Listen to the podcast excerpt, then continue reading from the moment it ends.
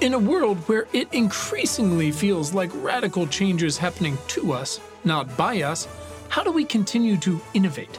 How does innovation actually work? That's today's big question, and my guest is Christopher Mims. Chris is a journalist for the Wall Street Journal, and I had him on the show in twenty twenty-one to understand how he asks big questions. You guys know how much I love big questions. Chris is constantly asking questions about the most pressing technological and societal issues we face, from robot trains to the future of batteries, brain implants, and whatever happens to land in between. And his thesis is this: every little bit counts, and innovation is more predictable than you think. Or is it? Welcome to Important Not Important. My name is Quinn Emmett, and this is Science for People Who Give a Shit. In our weekly conversations, I take a deep dive with an incredible human like Chris, who's working on the front lines of the future to understand and build a radically better today and tomorrow for everyone. Along the way, we'll discover tips, strategies, and stories you can use to get involved, to become more effective, to ask big questions for yourself, your family, your city, your company, and our world. In this conversation, Chris and I explore the team dynamics of innovation, the great man question, the invisible force behind Moore's Law, and more. The bad news: nobody gets to save the world. The good news: everyone gets to save the world a little bit. My guest today is Christopher Mims. Uh, together, we're going to explore and try to help me and you understand how Uh, innovation really is, works, it turns out, across uh, everything from your iPhone to supply chains. Uh, and it seems like it's a conversation that's really more timely than it's ever been. So uh, excited to have Chris here, because there's really nobody who follows this stuff more. Chris, welcome. Yeah, Quinn, appreciate you having me. Uh, for sure, man. Uh, if you could tell the people real quick who you are and what it is you do. So I write a weekly column on technology for the Wall Street Journal, and I've been doing that for seven years. So I don't cover personal tech, but that means that I'll cover everything from, you know, brain implants to nuclear fusion. Uh, so the world's kind of my playground, and I enjoy, you know, going outside my zone of comfort every week, hopefully. Sure. I mean, that's the challenge, right? That's... Uh... That I, I feel like that is just so directly applicable. Maybe the most concise way someone's ever described what I try to do here, which is like, you know, someone will say like, well, can can you consult on, you know, floodplain maps or, or reinsurance for this? I'm like, no, I cannot for sure. But I can talk generally, you know, and ask questions of like these these big topics that, uh, like you said, challenge myself and get outside my worldview, because I try to almost like a, you know, Neo in the Matrix, the plug in the back of his head, like, and he's like, I know Kung Fu. Like, I try to get like a three oh one, at least a two oh one, maybe a three oh one in every one of these conversations before I have them, so that I can be relatively informed. So it's a little more of a conversation than an interview per se, but um, it, you know, it's, it can be daunting for sure. There's so much to know. Yeah. So much expertise in the world. Yeah, there's so much. Yeah, there's nothing like being humbled all the time. Uh, that's what I tell my kids all the time. I'm like, D- Dad spends his whole day going like, I who who knows? Who can who can know? um, awesome, man. Well, I, I appreciate you sharing that. Um, Chris, we like to start with one uh, a little bit tongue-in-cheek question, but eventually, after some cackling, you can get to something relatively profound, maybe. But we like to say, instead of telling us your entire life story, as as wonderful as I'm sure that is, I like to ask Chris, why are you vital to the survival of the species? Um, and I, again, I encourage you to be bold and honest, because who who can know, man? Who can know? Who can know? I mean, I I have some wonderful children, so I, first and foremost, I think that uh, you know I'm vital in uh, raising you know. future leaders of America, or whatever it is they're going to do. That's number one, frankly. But number two, you know, I had a mentor in college who said that, you know, the way you find your path in life is at the intersection of what you're good at and what the world needs. And so as a journalist, I'm privileged to talk to a lot of people. And my goal always is to highlight the things that we should be talking about more. and to try to simplify and make them accessible in a way that people can, you know, be more knowledgeable and have those conversations. I'm very privileged to be, I think, one of the few journalists in America who is given the the time and the resources to do that, because I've been on every side of the journalistic equation where you're just trying to pump out material for clicks. I, you know, back in the day, way back in the day, when people actually paid by the click, I had jobs as a freelancer where I would I would get paid that way. I would never oh, want to go back to that. So yeah, being in a position to like really dig deep, like it's just it, there's every time that I tackle a new issue, you know, I feel like I'm either retreading what other capable journalists have done and sort of bringing it to the Wall Street Journal audience, because frankly, that's a different audience than a lot of other publications. Sure. That I'm privileged to reach, you know, or I'm just trying to, you know, blaze a trail and and and get at the things that people in an industry already know, but the public doesn't. I mean, I had a conversation with a guy today about electric charging infrastructure, and he's like, you didn't know this, but the last time you wrote about that, there was a map in there, and we've taken that map to every single, you know, municipality and state and private enterprise in twenty-four states to argue for, you know, this is why you should allow us to put more charging infrastructure in your state. And I, and I was like, fantastic. I didn't know I did that, but you're yeah, welcome, great. I guess. Yeah, I think so. Yeah, you're welcome. I'm sorry. Like, yeah. So yeah, that's just what I'm trying to do every every week is is justify uh, my ongoing employment by right. enlightening and enriching, hopefully.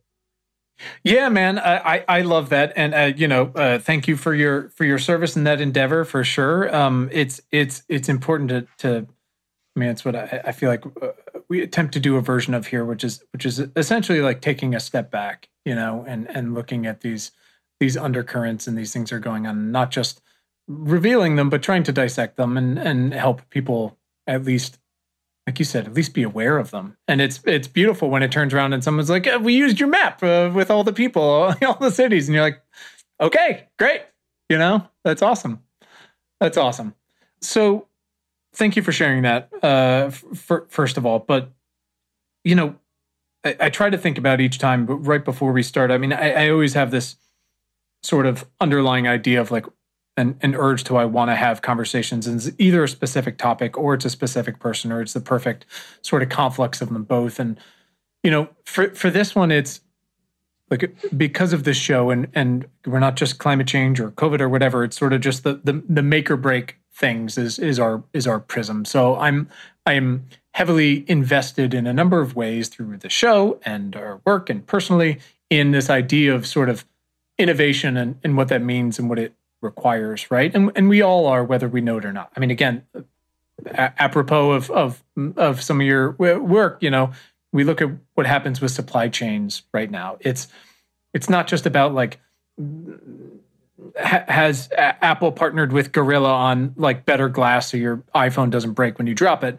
Innovation also requires looking at these massively complex logistics intersecting so many systems and, and ports in Los Angeles versus Texas and supply and demand. And it requires innovative question asking, right? About like if, it, look, turns out COVID was testing something else as well and how we come out of these things.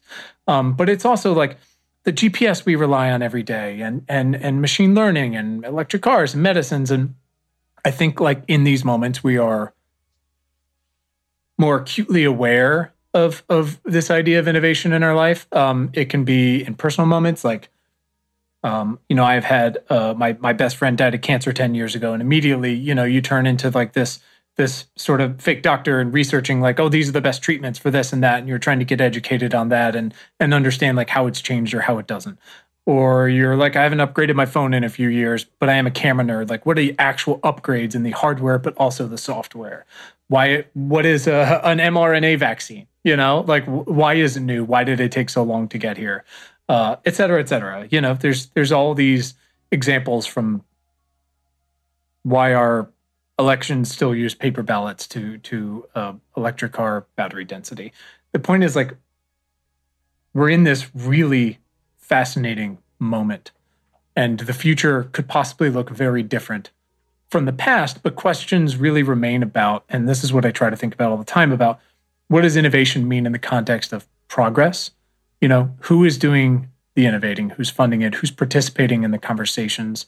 What does progress mean for a wider variety of folks? Because the opportunities for societal progress are, are myriad. So, you know, through all of your work, and, and when you wrote that specific article talking about the long view of innovation, it intrigued me because I want to understand these things for our community, but also to under, help folks understand where we are and and and where uh, we're going. So let, let me start with this, which is like, how did you stumble upon this this this work that was being done to try to, like, again, understand what innovation is and how it works and how it's worked, I guess, to date through time to to get to the point where you wrote about that?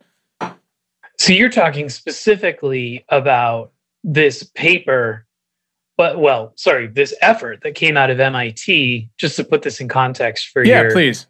listeners, where they looked at a bunch of empirical data about rates of innovation in mm-hmm. um, various technologies. And that right.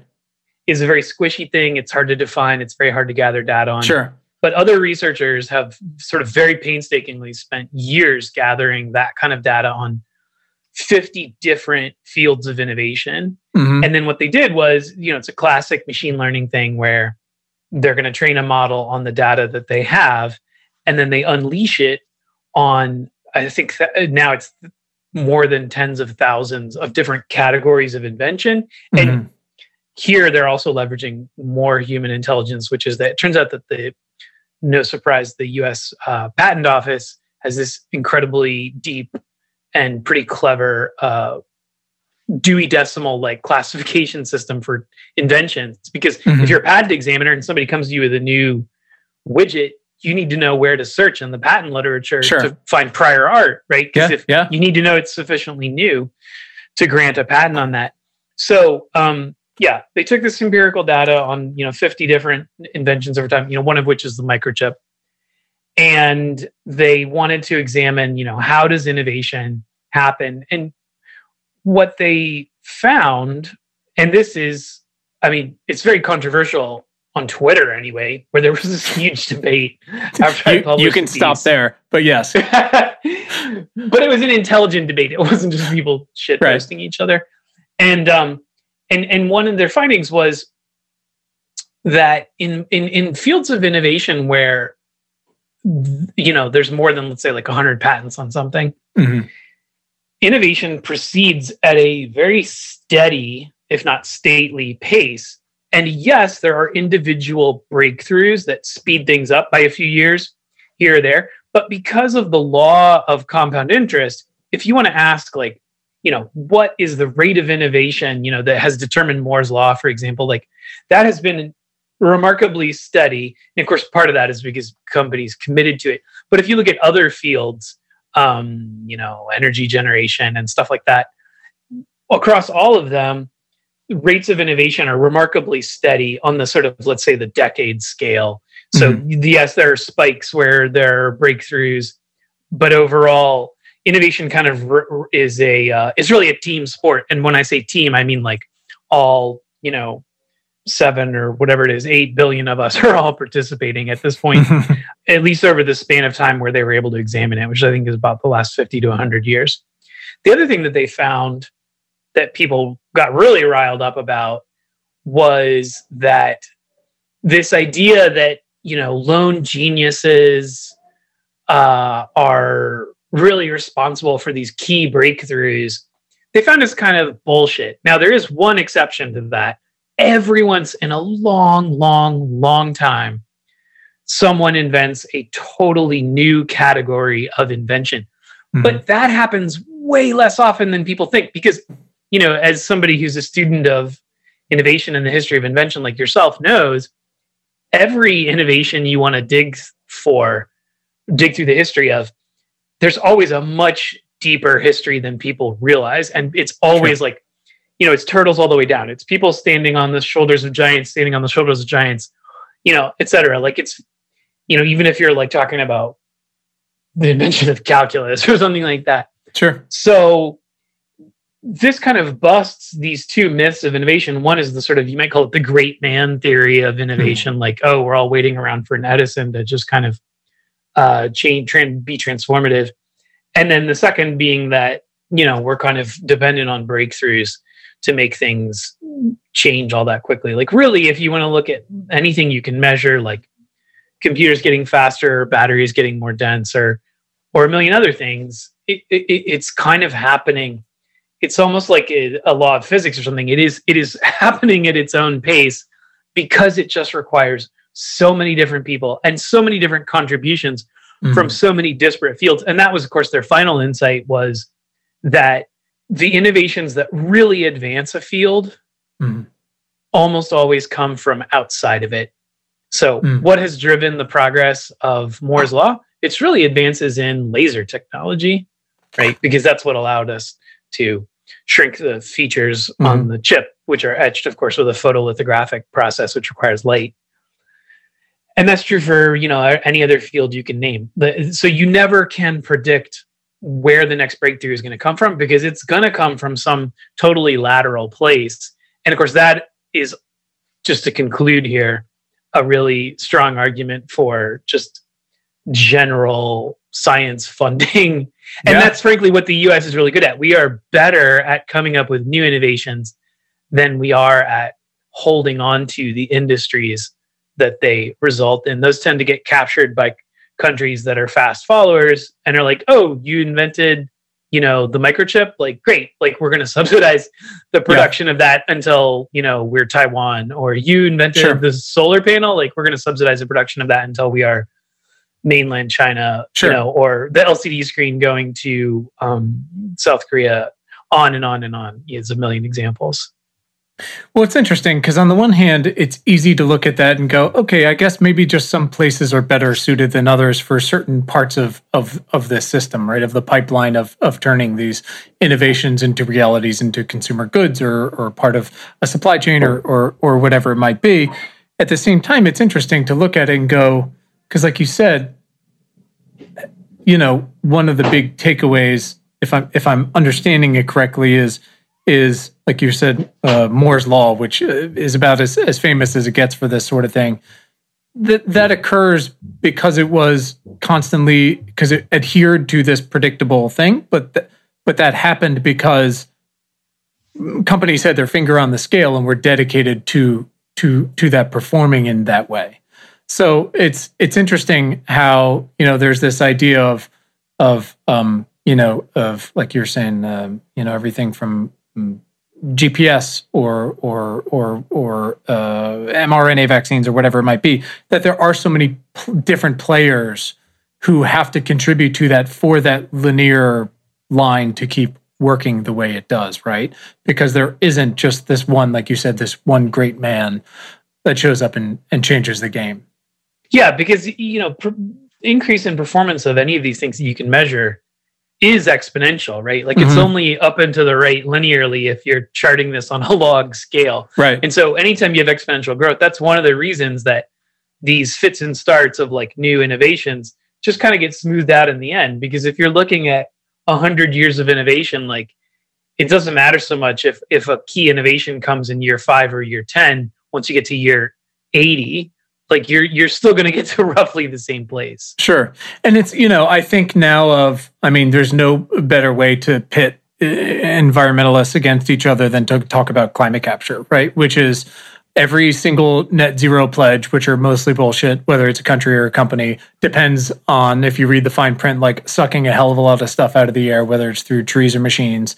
Uh, and uh, the problem is, is, is we know that it kind of works, but it's it's incredibly expensive, and we're nowhere near scaling it.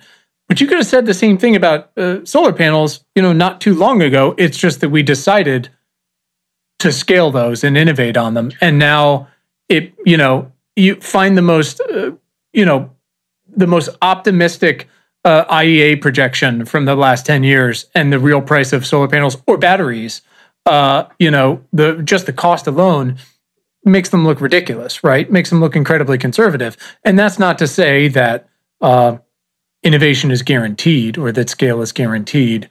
uh, or this thing that we need to do for humanity is guaranteed. But it does imply that it's very diff- it, it's it's hard to take the conversation seriously when someone's like, it doesn't work, it's too expensive, without acknowledging the history of how these things and innovation actually does. Right, and proceed. Let's project into the future, and, and let's apply one of the principles that, you know, this research discovered. Key innovations come from outside mm-hmm. of the fields that they impact most. Mm-hmm. So, hypothetical for you. Please. Y- you know, like, uh, I don't know, a couple weeks ago, I was talking to Sam Altman, because, which is not a thing that normally happens, right? Co-founder of Y Combinator. I mean, I haven't mm-hmm. talked to him in six years. The only reason he wanted to talk was he wants to talk about the three hundred seventy-five million dollars he just put into this company, which has a totally novel way of doing fusion energy. So basically they claim sure. that something the size of a shipping container, it's this totally novel application, uh, sorry, mechanism, could generate, yeah, I think fifty megawatts of power, and that they could get us down to like uh, an electricity cost of one cent per kilowatt hour. So let's say this works, or one of the other fusion startups that are out there. Mm-hmm. And, and, and we get tons of, if not free energy, like nearly free energy, the original promise of nuclear power, which didn't work out because the waste is a problem and because the scale is too big.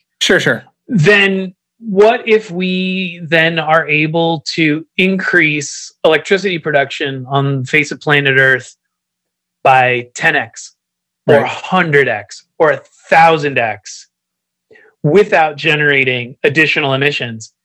Then carbon capture starts to make sense. Then electrifying literally every activity that we have so we mm-hmm. can get to actually zero emissions starts to make sense.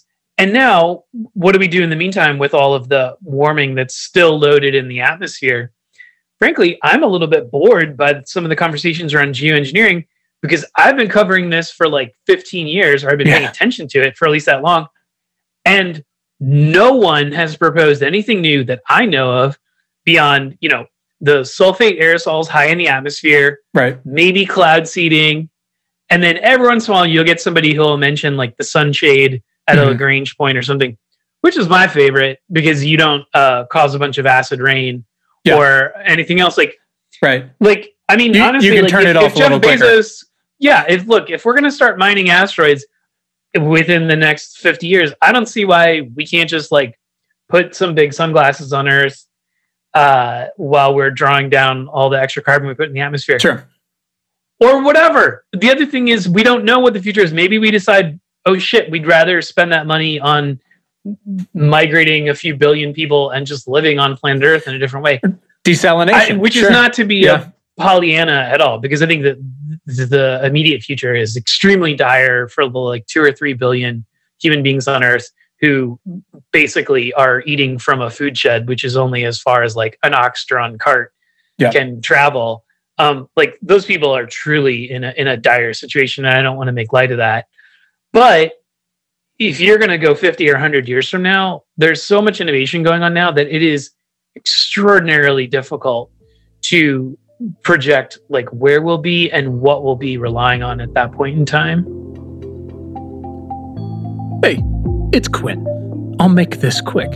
Sifting through the news is a slog. Finding the signal in the noise is damn near impossible. And if you do, what can you even do about it? I'll tell you what you can do.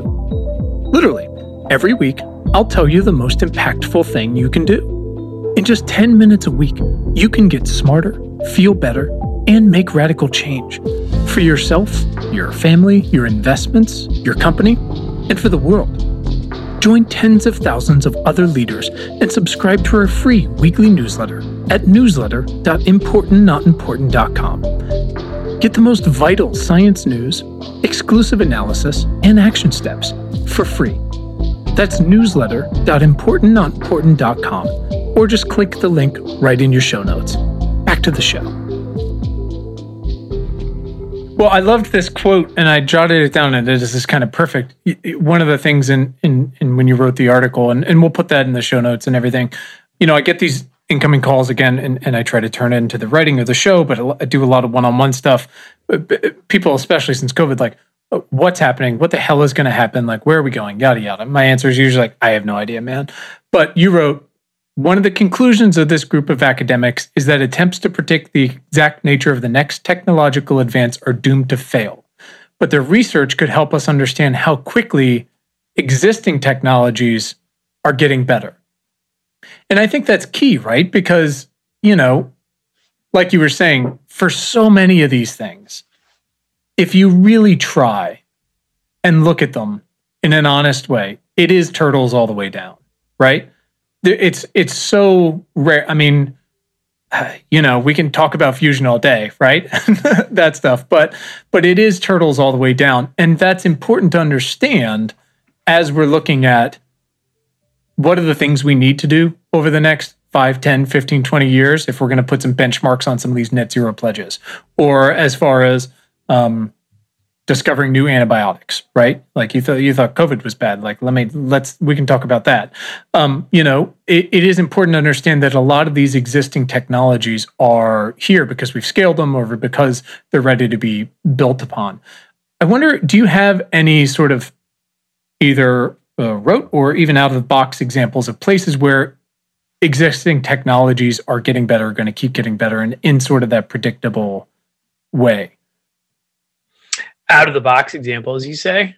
Yeah, I mean, it, either way, like let's let's sort of put some names on those things so we can understand how those compare to maybe some of the other outside ideas.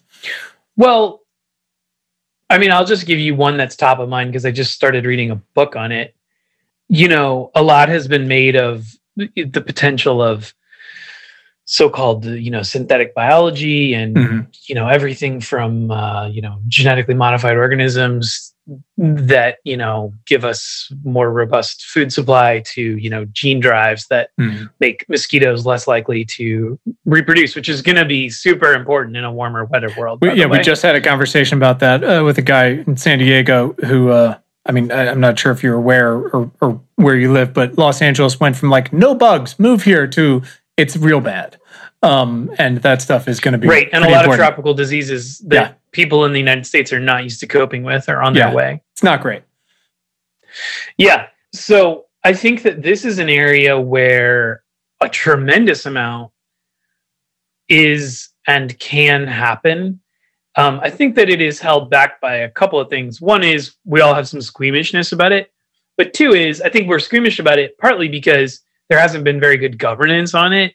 And so, you know, like if the only examples you can point to are like, uh, you know, seed companies making it impossible for farmers to do seed saving and getting locked into like a an indentured servitude relationship with Monsanto or whoever because, you know, their um, seeds are, are sterile after the first time they plant them. Like, that's just not like a good precedent for like what is the potential of G M Os versus right. let's put some genes in this rice so a billion people in Bangladesh and South Asia don't starve to death. Mm-hmm. So I think that there is just, as we saw with the mRNA vaccine, right? Which is like one of those great examples of an overnight success that was twenty years in the making. Sure. You know, thank God all of that research was happening before this pandemic hit us.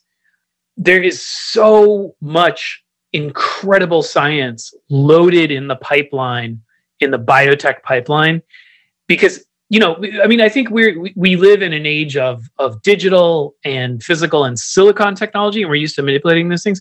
But mm-hmm. I think it's not well appreciated that like we now and more and more have this incredible power to manipulate the other type of, you know, meat-based robots and technology that's all around us, right? Like, I mean, it's it, it drives me up the wall, and people are like, "Oh, I'm so excited for nanotech." I'm like, you are nanotech. Yeah. You're surrounded by nanotech. There's nanotech everywhere. Everywhere. Like, go down to your local university and ask them what's going on in any of their molecular biology labs. Yeah. They're all nanotechnologists. You don't have to wait around for some mystical little silicon bot uh, to do this stuff for you. Like, we can do this now. Yeah. We have the technology. Like, we have four billion years of life evolving it for us, and all we have to do is get on the choo-choo train and like just right. ride it. So, I think all that synthetic biology stuff is going to be really, really incredible. And I think people miss it, frankly, because we're so obsessed with looking at our devices and our screens and thinking about the internet and having our Twitter feeds dominated by the likes of, you know, Elon Musk and everybody else who's getting venture capital to like build out that kind of technology, that we mm-hmm. just miss all of this other squishier, more complicated stuff. Sure. And, and, and I do, I, I, and this is again, the goal of these, I think I've, we've actually had two mosquito conversations, because one, uh, it's the idea of, um, you know, CRISPR is one thing, genetic manipulation's another, like gene drives, or or however you want to phrase them. Like, that's a conversation that needs to be had. It needs to be an inclusive, cooperative conversation. Uh, just like the idea of using CRISPR to eliminate uh, disease, right? Because you have uh, you need to make sure these conversations include people who are currently affected by it, or or who are uh, might inherit uh, a specific gene, et cetera, et cetera. You know, they are the stakeholders in these things. It's it, the point is, like, the more these conversations we can have. But I also wonder, you know, I'm a big fan of um, uh, Mariana Mazzucato's work. I'm not sure if you're familiar with her. Uh, she's fantastic. And it's the idea of like this mission-oriented approach. And she's got a couple of great books and and such on it. Um, uh, to to to brutally and greatly simplify just one part of it, it's it's effectively using the moon landing as an example, right? Okay, how do we reverse engineer, like, goal, man on moon? Uh, it's a it's a black or white outcome, right? Um, so now you measure all of your people and your systems and your agreements and your processes and your milestones against that, and you build truly cooperative, measurable conversations and processes. And, and I think with everything, you know, we're talking about here, the need to fully decarbonize, right? Um, uh, biotech. Um, the opportunity now with mRNA to eradicate possibly like H I V or or malaria, right? Uh, universal flu vaccines, whatever. To to innovate a way to solid state batteries, uh, whatever it is. Um, more air conditioning with less of a power draw. This is food waste. I just wonder if, like you're saying, we've got all this incredible stuff floating around us. We're so excited about like what bullshit like V C money is going into hard silicon. I wonder if incorporating methodologies like these, whether it's at the government level or corporate level or whatever it might be, into the greater puzzle could be more helpful. Because like you said, it's so funny, like every time we interview a scientist, one of their specific action steps that we ask for, they're always like, tell your Congress people to just vote for more basic science funding. Because you're right, like that opens up everything. But I also wonder if this mission-oriented approach can be helpful. I agree that being goal-oriented is key, right? And I mean, I would point out that that while the U S, a, you know, a major funder of basic research in the United States is the Department of Defense, and what you just described is is very close to the model for DARPA. Sure. And DARPA gets results. Yeah. So I agree. Like, if you have a very particular goal, right? I mean, sometimes it's it's this is why, you know, businesses do so much, you know, if not innovation, at least commercialization in the U S, is because, you know, like they're founded by these quirky people who like wake up one day and they're like, hey, I really want to reduce the cost of getting uh, satellites to space by a factor of a hundred. Mm-hmm. Or, you know, I mean, I could name, you know, a thousand companies that I've covered over the years, and that's great. But yeah, for the basic science, like, you know, frankly, I think DARPA does a great job of that. That's the reason that ARPA, right, which is the the, mm-hmm. the the energy version of that, was sort of modeled on that as well. Mm-hmm. Like, I think that's great. And then I think you have tons of investors now who, you know, have more money than anything, because there's just so much sloshing around, who are who are ready to kind of make these risky bets as well. Like, I mean, that's why, you, like I mentioned, you know, Sam Altman's like, I'm going to put three hundred seventy-five million dollars into one startup.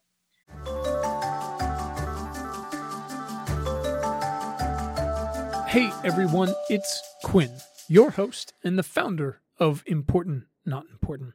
I'd like to take a quick minute to tell you about the I N I, or I N I, whatever we're calling it these days, membership and community. It's a gathering place, really, for our most dedicated shit givers. A place to connect and learn from one another, and to have access to me outside of the newsletter and this podcast. We started it last year, and it's grown to hundreds of shit givers from all kinds, from around the globe. I'm talking about teachers and investors, students, electricians, journalists, artists, scientists, and policymakers, and, and more. Members get exclusive access to our daily news homepage, which is very cool, and to much more top-of-mind weekly articles, research, and tools that you can use and to stay ahead of the game, member-sourced action steps, twice monthly book and culture recommendations that have nothing to do with the end of the world, virtual events, and of course, the membership Slack channel. Look, so many people come to us asking, what can I do? And we think we do a pretty good job of answering that question and providing context for the answer. But the best answers and the best perspective really come from the community, a wide-ranging community. And we would love for you to be a part of it, to feel supported yourself, and to contribute to discussions and actions alike. And of course, by becoming a member, you're directly supporting our work here and ensuring that we get to keep doing it. So if you'd like to learn more, head to important not important dot com. And if you're already a reader, you can just hit the upgrade button at the top. If you're not, go ahead and subscribe for free, and you'll see the option to become a member at whatever level works best for you. And as always, you can always find the link to become a member right in your show notes. So thanks for listening. And as always, thanks for giving a shit. Back to the show.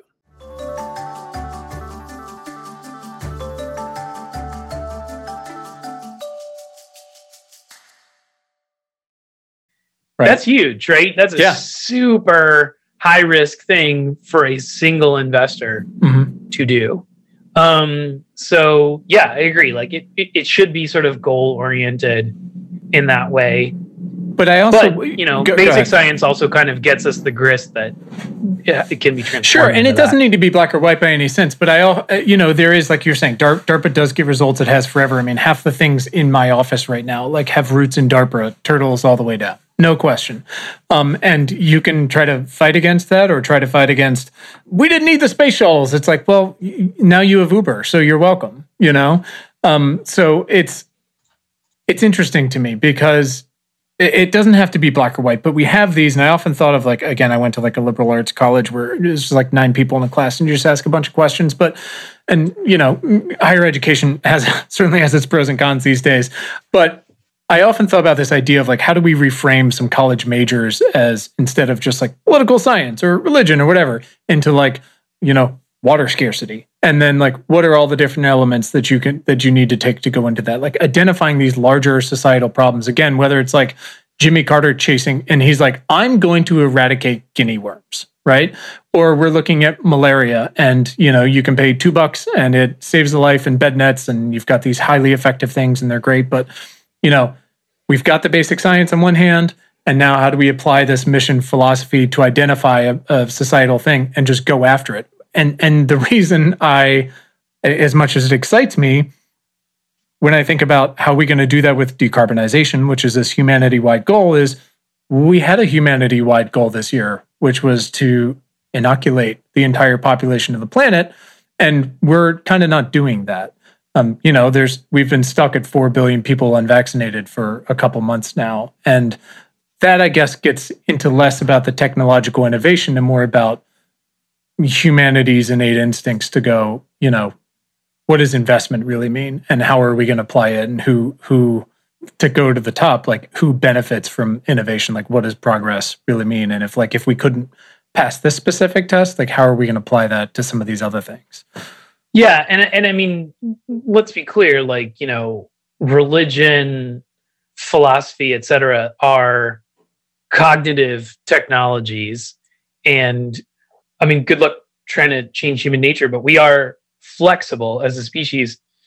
I do think that we could probably spend a lot more time thinking about how do we build better cognitive technologies and ways to organize ourselves. You know, I mean, I feel like during the Obama years, there was a little bit of that where people were like, oh, have you heard that behavioral economists have this whole concept of like nudging people into doing the right thing? And like, that's fine. But like, you know, we are still the same people who, you know, not so long ago were wearing animal pelts and, mm-hmm. you know, making human and animal sacrifices on the solstice. Like, we are still very much ideologically driven beings. And, you know, there, there's always a war for ideas going on. And um, probably we need more people willing to um, kind of fight that battle in a in a conscientious way. Yeah, who knows? But it's so funny. You make such a good point. Like, and this ties back to like innovation and and and four billion years of evidence and and this and that. Because like, you know, the dawn of the industrial age really not so long ago. You know, it's literally like Peaky Blinders, and we have both made incredible advances and innovations along that timescale. We fucked the place up pretty good along the way. There's been some enormous trade-offs, but it's it's interesting because you're you know when you say like. Uh, You know, we're we were we we're not so far off from animal pellets. Like chronologically, we're really not. And so you empathize a little bit with these primal instincts and and programming that we have to act a certain way and protect ourselves and our family and our investments or whatever it might be, uh, to hoard life-saving vaccines during a pandemic, whatever it might be. But we are on the cusp of of of. you know, the receipts coming due for for a lot of these choices we've made. And so it does require, uh, you know, less nudging at times and more, you know, again, you, you hate to throw the word regulation out there uh, because it'll just piss people off, but we we have to make some better choices. And well, I, by the way, I think that that's a complete myth. People love regulation. I don't care who you are. Like there's like ten percent of the political constituency of the world is actually a diehard libertarian. But sure. like liberal, conservative, I don't care what your sure. political orientation is, they all love regulation. It's just they can't agree on what direction they want to sure. regulate things in. Yeah. And that's why bipartisanship is so hard. But to get back to the earlier point you're making, like, yeah, like we're more sophisticated than ever. There was this thing that happened called the Enlightenment. It right. can feel some days like we're backsliding from that. But I do think that we do need more people kind of articulating new sets of values about how we sort of conduct ourselves as global citizens and how we use all this power and this technology in, you know, ways that kind of better our lot. And, um, you know, maybe I'm an idealist, but like, I, I still think that like rationality can, can help uh, orchestrate that, if not actually like organize people. Like I, I as much as um, I get annoyed by his antics, like I think one of the really brilliant things about Elon Musk is that like he is kind of constantly just like trolling the world into making the things happen that he wants. I mean, he's mm-hmm. a little bit like Donald Trump in that way. He's also sure. just kind of a, an amazing meme lord right. and sort of manipulator of people's ideologies. But, um, you know, we're not going to like, uh, I don't think we're going to c- kind of, you know, calmly and rationally um, convince people to do the things that are required to like make life persist on this planet in the face of climate change. Like I think it's going to be uh, a lot messier and it's going to require a lot more sloganeering. For sure. Uh, we desperately need better and more sloganeering. There's no doubt. We've, we've been pretty bad at that for a while. I mean, uh, but like you said, I mean, there, there is a reason folks like Donald Trump and Elon Musk, um, for, for all their very many pros and cons, like h- how many corporate and government leaders throughout history have basically been either one of those, but haven't had fucking Twitter, you know, haven't. And, and this is like the, the super fun yeah, side what would, of social uh, what media. Would, what would Rockefeller do if he'd had Twitter or Vanderbilt right. I mean, for that matter? It's, it's the ultimate, like, don't meet your heroes kind of thing. You know, it's, uh, I mean, I'm, I'm, I'm from Virginia, I'm from Colonial Williamsburg. Like, you know, you can, you can idolize like some of these things as much as you want, but it turns out like most of these guys, like not great, but complicated. Like they, they did some great things. And that's why, you know, focusing on less on people and more on, on ideas and what progress means to more people is probably helpful. Um, yeah. What if Alexander Hamilton had, had Twitter, right? Would we have gotten the Federalist Papers or would he have just like whipped yeah. up people on social media? Right. No, one hundred percent. I mean, there was a point where he was like, I don't know, maybe we should have a king. Like, the, yeah, we can, we can dig into that. Like it's, it's, uh, they're, they're complicated, complicated dudes, but it also makes me think of like coming back to this, like, the the nullify uh, nullifying of, of sort of the, the great man theory through this research is like, and all this money floating around, like we we're, we were saying, and like how that could be re- repurposed. Like I wondered, you know, when you're when you're a V C or an angel investor or whatever, corporate V C looking, and there's sort of these standard boxes you try to check when you're deciding if you're going to make an investment, right? It's like, is there, how big is the market? Does this person have market fit? Is there a, is there a product at all? Is this a founder with with passion who gets it, yada, yada? And I just wonder, like, how much do these quote unquote like general founders actually not have as much of an impact as your standard investors might really think, because it seems like through the research that it's going to keep going no matter what, maybe slightly different in smaller scales, like along the way, but it's, you know, it's like looking at California's collection of ninety degree days every year. It's, you've got ups and downs, but over time it's like this. Sure. But I mean, if, if innovation is comprised of many, many people working together and making new breakthroughs on their own and building new companies, you know, it's the, the impact is cumulative. So you should sure. still be a founder. You should still be an innovator. You should still be an investor, because it is the aggregate of all of that activity that ultimately makes a difference. Right. The bad news is nobody gets to save the world. The good news is everyone gets to save the world a little bit. So I think it's a sure. shift of, of mindset. Like, if, you know, we were all raised on like a certain type of, you know, Western individualism and superhero movies and all that bullshit. And like, you just have to kind of get a little more zen about it and be like, I am a tiny cog in a giant machine, sure. and, but I better perform my role. It's yeah. more of a collectivist mindset, but I just think that's actually how civilization works. Hey everyone, it's Quinn. Have you ever looked around your job and thought, what are we even doing here? If you've ever wanted to take your skills to more impactful work, to do world-changing work, let me tell you, now's the time. With just one click, you can find a job that does that work at important jobs dot com. Important Jobs is for journalists, students, engineers, software developers, accountants, designers, nurses, research assistants, people who want to work in clean energy, consumer products, health tech, agriculture, and artificial intelligence. And if you work for a company or organization already doing that work, you can list your open roles at Important Jobs for competitive rates and get them in front of our entire community. Reinvigorate your career on the front lines of the future at important jobs dot com. Back to the show. One of my biggest frustrations with the uh, the the the movement to slow the climate crisis is is just the uh, overwhelming prevalence of, of gatekeepers. And I understand and empathize with people who've like been doing this for a long time. The O Gs who are like, we need to do this, this, and this, and nothing else. The world has changed. We haven't done those things for the most part. We've done some things. Uh, you know, Robinson Meyer wrote about the, the green vortex that's been kind of working in the background. There's other things we need to do, but there's other things that are newly available. But, you know, I think about, like you were saying, like everyone has to do their little bit. It's not just, you know, one of the big arguments is like, it's not personal actions. It's only systemic shit that matters. And other people are yeah, like, I gotta, I gotta cut you off because I've been thinking about this for a decade. And no, I think please. We're actually at a turning point. I think that entire debate is moot. You can just put it in a pine box and, and toss I mean, it off I, your ship into the ocean. I couldn't and be more why. excited. Here's why.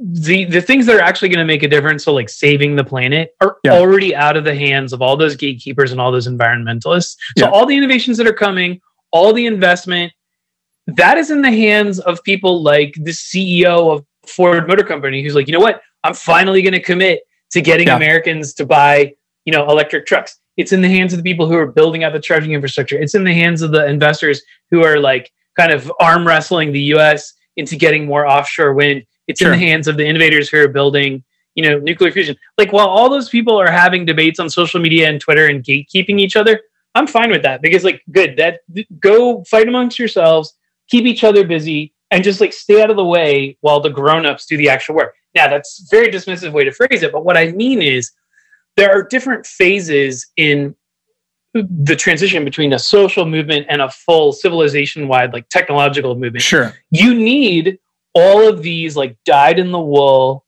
people who have been, you know, very Cassandra-style, ringing the alarm bells about climate change and everything else for the longest time, to get the initial ball rolling of innovation and incentives. For and sure. let's not forget that, like, you know, f- activists have done amazing things, like gotten Nixon, of all presidents, to create the E P A. Yeah. Clean Water Act is one of the best things that's ever happened in this country. People to don't everybody. even know it yeah. because rivers aren't catching fire anymore, and we just get to take that for granted. But that was a right. thing that happened before the Clean Water Act.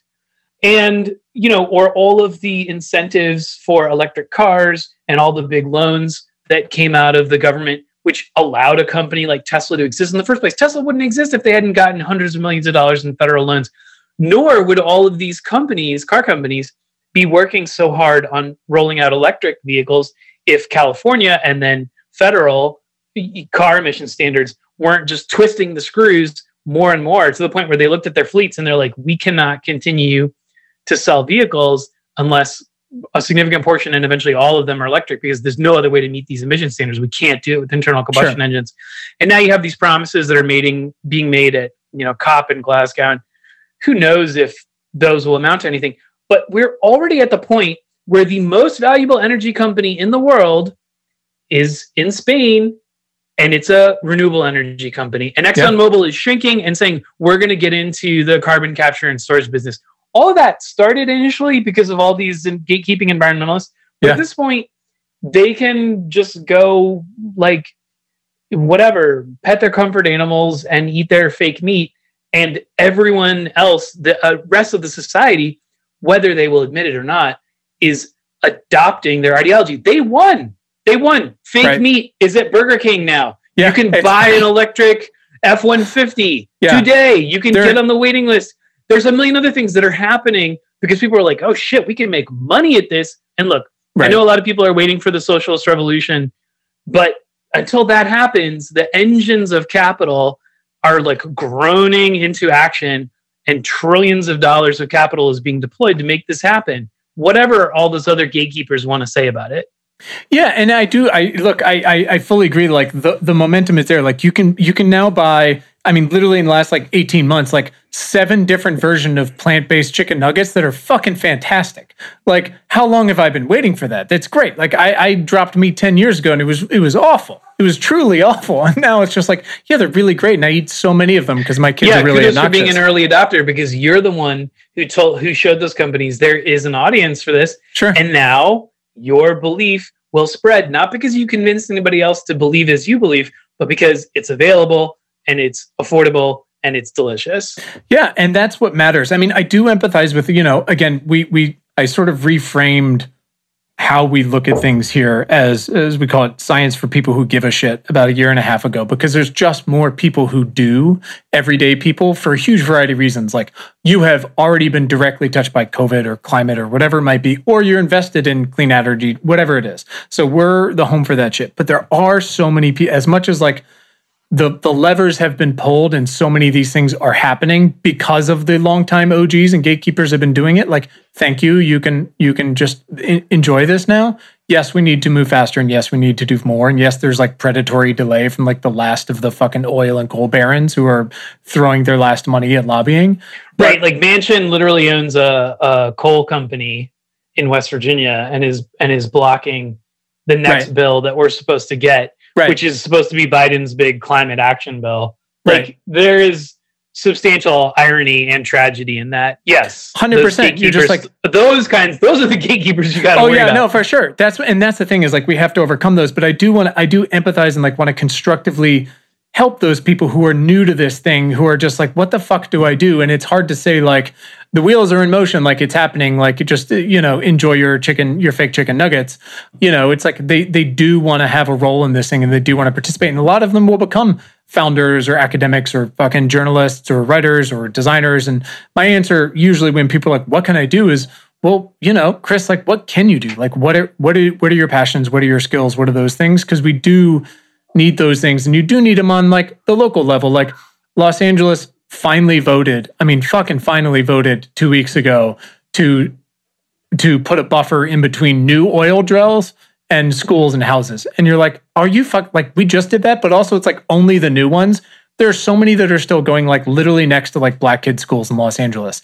They have horrible asthma, like they don't sleep at night. It's hotter, yada, yada. And so I do think those sort of, again, to use the word like collective actions matter, because like your personal actions like don't really do shit on the system level except to make you feel a little better. It is the actions that like will build momentum to add up to building those buffers, to buying more fucking Teslas, which now makes Ford go like, well, I guess, all right, I guess we'll make an F one fifty. And also, by the way, like make it seemingly awesome. And now you've got tons of pre-orders. Like that shit does matter. So I am interested in getting this new generation to, you know, use the most leveraged ways to affect those fixes, whether they're societal, technological, or or whatever it might be. Um, yeah, and by the way, the number the best way to get leverage is to be incredibly focused and not overly ambitious. I think that we live in a time where we're sort of saturated by media and calls to pay attention to this issue or that issue or whatever else. But the moment when we're, we sort of shut out the ninety-nine percent of calls for our attention, except for the one thing that we are truly, really passionate about and feel like we can make a difference in terms of, that's when you gain real power. Yeah. Because whatever that issue is, it doesn't matter how narrow it is. I'll give you one quick example. There's, I'm actually wearing a shirt right now. You probably can't see it, but it's Glenda the Good Witch. This is a shirt. This is a fundraiser. And it is for a trash wheel. And most people don't know what a trash wheel is because it's a local thing. I live in the mid-Atlantic on the Chesapeake. There was this one eccentric inventor. And uh, there's actually a great, like, uh, I think C net documentary about him. And he just, he was like, ah, there's all this trash flowing into the Baltimore's Inner Harbor. How can I deal with this? He's not especially technically skilled, but he is very stubborn. And he invented this thing that it's powered by like, w- uh, sorry, currents and uh, solar power that uses renewable energy. It sits at the mouth of all these rivers that go into the various harbors around here. And it just literally has a conveyor belt that just sucks up trash and dumps them into these big dumpsters, which are then emptied periodically.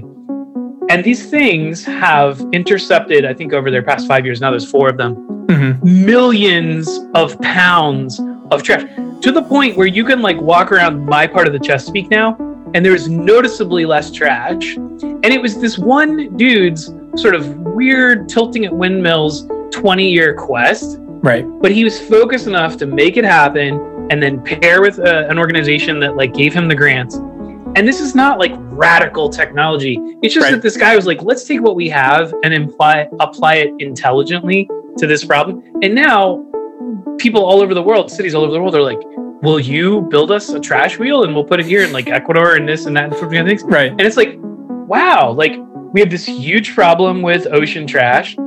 This guy came up with a workable solution. It's mechanically not complicated. That's one of its virtues.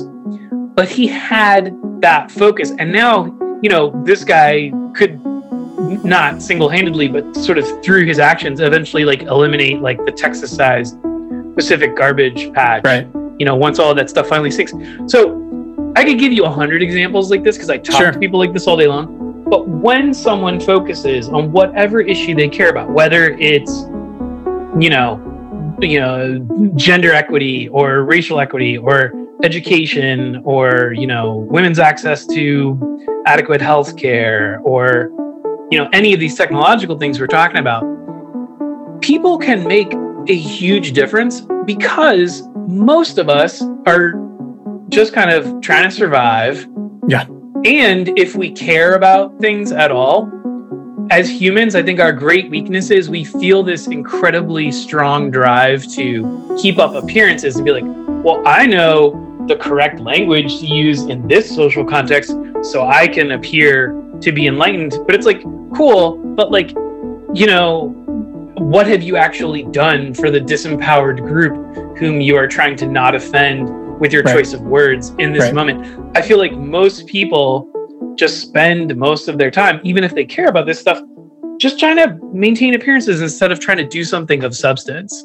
No, fully. And I empathize, like at any given time, I can probably name, and, and forgetting like all of this work, like I probably know like two friends of friends with like a fucking GoFundMe for medical bills. Like we're all being pulled in ten thousand different directions because like yeah. so many of these systems are fucked. So I do empathize with this like idea of like, what can I do? I'm supposed to do everything. And being scattered, I can tell you day to day, like with three kids, it's not helpful. You don't get shit done. Focus like really does matter. And the good news is like, when I say to people like, okay, so Chris, like, what can you do? What are your skills, your interests, your passions, or what did you like in seventh grade science? That matters because also there's already incredible people in groups who are doing that one specific thing, and you can either fucking donate to them or volunteer with them or join them, whatever it is, and use that leverage because they already probably know some of these best practices and ways to get in there. But like you said, like the trash wheel, I mean, the news last week, there's a young uh, black woman who's now, I think, a in high school, but she's in college now, you know, she used like beets to develop sutures that change colors when they're infected, because like thirty percent of deliveries in in eighty-eight African countries, uh, maternal deliveries uh, end up being infected. And you're like, fucking beats. Like that's that's it. But like, you just never know. She's not going to scale that. But there are so many organizations that are like, oh my, wait a minute. Oh my God. Like, like holy shit. And that's that little point that matters, because there are people that care. There are people that are really focused on those things. And it does matter. I mean, this is the opportunity of having so much shit that we need to fix and that we can fix because of the time and everything that's gone into these innovations, uh, is that you can apply yourself in, in, in a huge variety of ways. But like you said, sort of picking those things, making sure they're measurable and that they matter and that you give a shit about them is what's going to make you actually have some application to your, your, whether it's your fury or your passion. Right. And, and, and, and, and, and I, and, and, you know, and sometimes that's a completely abstract thing. So, I mean, I, I just listened to uh, an interview with, um, I think her name is Lily Singh, and she is, you know, a self-described creator. She's a creator and a comedian on YouTube. And like, you know, she's not going to solve world hunger, but what animates her is she's like, I grew up watching movies and T V where there was nobody who looked like me. And now people come up to me all the time and they're like, my little sibling thinks it's totally normal that you're famous and you're doing movies and all this other stuff as a result of her YouTube fame. Yeah. And now I feel like, you know, I'm no longer invisible. So, you know, bully for her, like her, her yeah. thing that she decided to focus on that animated her was representation, and her vehicle was becoming a creator. It, it, I think it's easy to like, be like, oh, you know, people who are just making videos all day long for YouTube, that's frivolous. Like, what's the point? But no, she's actually made a big impact by her own account. one hundred percent, one hundred percent. Um, and, you know, the flip side of that is like America has, uh, for all the incredible, you know, if you look at sort of the the top ten, twenty-five, whatever companies on the S and P or Nasdaq or whatever it might be, or, uh, I mean, how many of them are headed up or were founded by immigrants? And like, but for whatever reason, like we've stopped doing as many of those, those green cards and the, and the research. And you're just like, but, but it's so important for people to see those people, whether they're running YouTube videos or or whatever it might be. You know, it it it does matter. So if that's your thing, then then then that's great. Again, like find your thing that you can do and do well and and apply it, and it'll matter. I want to get you out of here. Uh, I'm going to ask you one question we ask everybody. Chris, for, I mean, first of all, thank you for your your time and your expertise. I feel like I, this could be like a four-hour conversation. Um, but what is a book uh, you've read this year, can't say your own, that has opened your mind to something you hadn't considered before, or has actually changed your thinking in some way? And we've got, you know, one hundred plus books up on a bookshop list, and we'll throw it on there.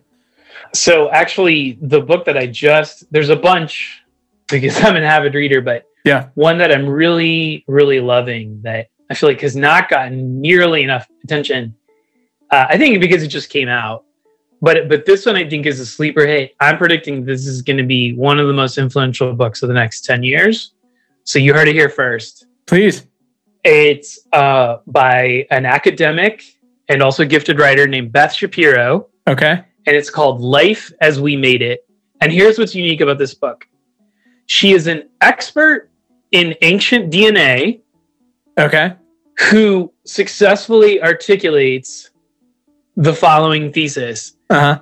We should get elbow deep in doing everything we can with biotech to, you know, preserve life on Earth, our own and that of the many species that we now have the power to manipulate, because there's really no such thing as nature, because we've been manipulating it for tens of thousands of years. And as an ancient D N A specialist, she has the receipts to prove it. So she takes you on this wild journey from like one hundred thousand years ago to, you know, potentially a thousand years in the future. And she totally sticks the landing. And, and, uh, you know, she's not just some random know nothing journalist like me. Like, she's been studying this for decades. So this is the best introduction to, and I think almost like a rallying cry for, you know, our future on Earth as, you know, sort of masters of synthetic biology. It'll yeah. change your mind. This book will change your mind no matter what your belief systems are, because there's so many kind of unorthodox conclusions in it that she really buttresses quite well. That's amazing. I'll throw it on the list. I will immediately read it and probably email her to come on the show right after. Um, she would be a great guest, I'm sure. But, but that's amazing. I mean, it, look, of course things can be, you don't have to go too far down the Monsanto like uh, Wikipedia hole to, to see that like things can be done in a in a in a negligent, poor slash worse way than than they should be done uh, in a huge variety of ways. But It's sure. Also, I mean, you can use nuclear power to er- eradicate a city, or you can use it to create carbon-free energy. It's up to you. Sure. Yeah, yeah, yeah. I mean, we look, we're humans, like we're going to fuck it up, but we can also do in- incredible things. And, you know, it's it's it's like how I feel when we talk about, uh, you know, I, I'll I'll never buy G M O foods. It's like, I hate to break it to you, but like corn didn't used to look like this. like, it, yeah. It, It That's one of her have, first examples. It's a yeah, great example. Yeah, it didn't used to look like this. Like vegetables used to be, you know, this and that. It's like, it's, it's, this is, sorry, it's been happening this entire time. That's like, that's just what we do. And that's what we've done. And also that's why we have like rice that's more available to way more people than used to be. But the point is, uh, I'm interested and I'm going to dig into it and I'm very excited. It has eight Amazon reviews. So we're going to bump that up. Yeah. Uh, that's very exciting. Well, listen, man, I, I can't thank you enough for your time today. This has been uh, fantastic. We might have to do another one at some point. But uh, thank you for all your work you do. Can you give a shout out to where folks can find you online, but also at the journal and such? Yeah. I mean, just go to mims dot club. It's my, that's amazing. It's my universal. Hold on. That's, that's my redirect. I just, just, it always, I think right now it redirects to my book.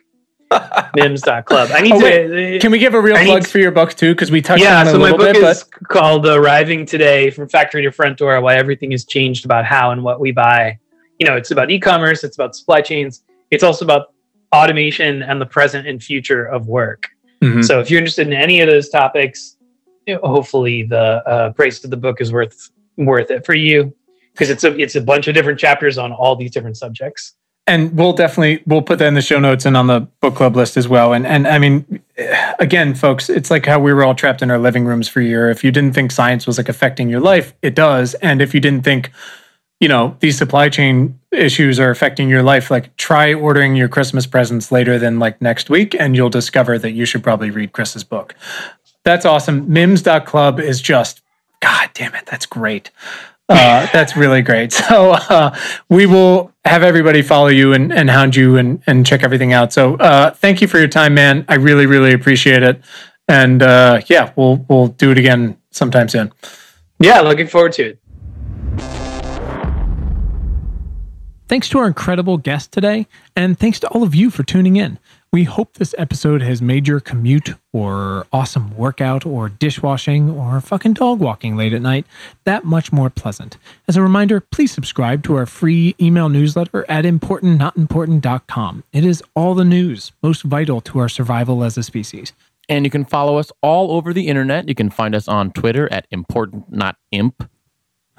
Just so weird. Also on Facebook and Instagram at Important Not Important, Pinterest and Tumblr, the same thing. So check us out, follow us, share us, like us, you know the deal. And please subscribe to our show wherever you listen to things like this. And if you're really fucking awesome, rate us on Apple Podcasts. Keep the lights on. Thanks. Please. And you can find the show notes from today right in your little podcast player and at our website, important not important dot com. Thanks to the very awesome Tim Blaine for our jam and music, to all of you for listening, and finally, most importantly, to our moms for making us. Have a great day. Thanks, guys.